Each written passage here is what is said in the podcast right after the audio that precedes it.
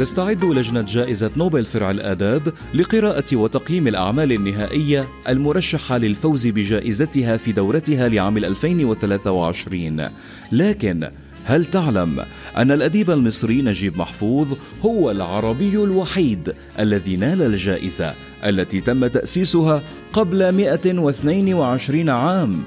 من هو نجيب محفوظ؟ وهل حقا تسببت نوبل بمحاولة اغتياله؟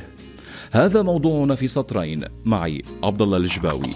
نجيب محفوظ هو روائي وكاتب مصري ولد عام 1911 وتوفي عام 2006 تدور أحداث جميع رواياته في مصر متخذا من الحارات الشعبية مسرحا لأبطاله. وهو أكثر عربي نقلت أعماله إلى السينما والتلفزيون. ومن أشهر مؤلفاته الثلاثية وهي بين القصرين قصر الشوق والسكرية. بالإضافة لثرثرة فوق النيل وملحمة الحرافيش وأولاد حارتنا والكثير. منحت جائزة نوبل للأداب عام 1988 لنجيب محفوظ ليكون أول وآخر عربي إلى الآن يحصل عليها. وجاء في حيثيات فوزه بأنه أثرى الكتاب العربي طيلة خمسين عام بلا انقطاع. عام 1995 أي بعد فوز محفوظ بنوبل بسبع سنوات تعرض لمحاولة اغتيال وطعن في عنقه على يد شابين لاتهامه بالكفر والخروج عن الملة بسبب روايته أولاد حارتنا التي تعتبر محط جدل واسع في الأدب العربي. وقال منتقدو الرواية إنها تلبي طموح الغرب ولذلك نال محفوظ جائزة نوبل. ولكن السؤال هنا. عن ماذا تتحدث الرواية؟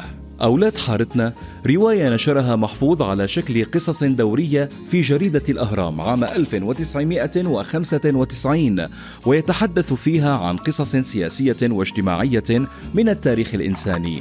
لكن الرواية أثارت ردود فعل قوية تسببت في وقف نشرها داخل مصر إلى أن صدرت عام 1967 عن دار الآداب اللبنانية وجاءت ردود الفعل القوية أولا من السلطات السياسية التي اعتبرت أن الرواية تهاجمها وثانيا من الجهات الدينية التي أخذت تفسر الشخوص والأحداث في الرواية على أنها إسقاطات دينية وكأنها تحكي عن الذات الإلهية وقصص الأنبياء.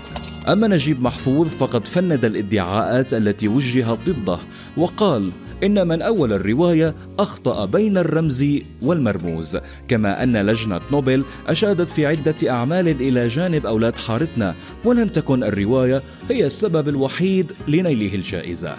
يذكر أن نوبل هي مجموعة من الجوائز المرموقة الدولية تمنح في عدة فئات من قبل مؤسسات سويدية ونرويجية بشكل سنوي تقديرا للإنجازات الأكاديمية والثقافية والعلمية. ومخترع الديناميت ألفريد نوبل هو الأب الروحي للجائزة وقد منحت لأول مرة عام 1901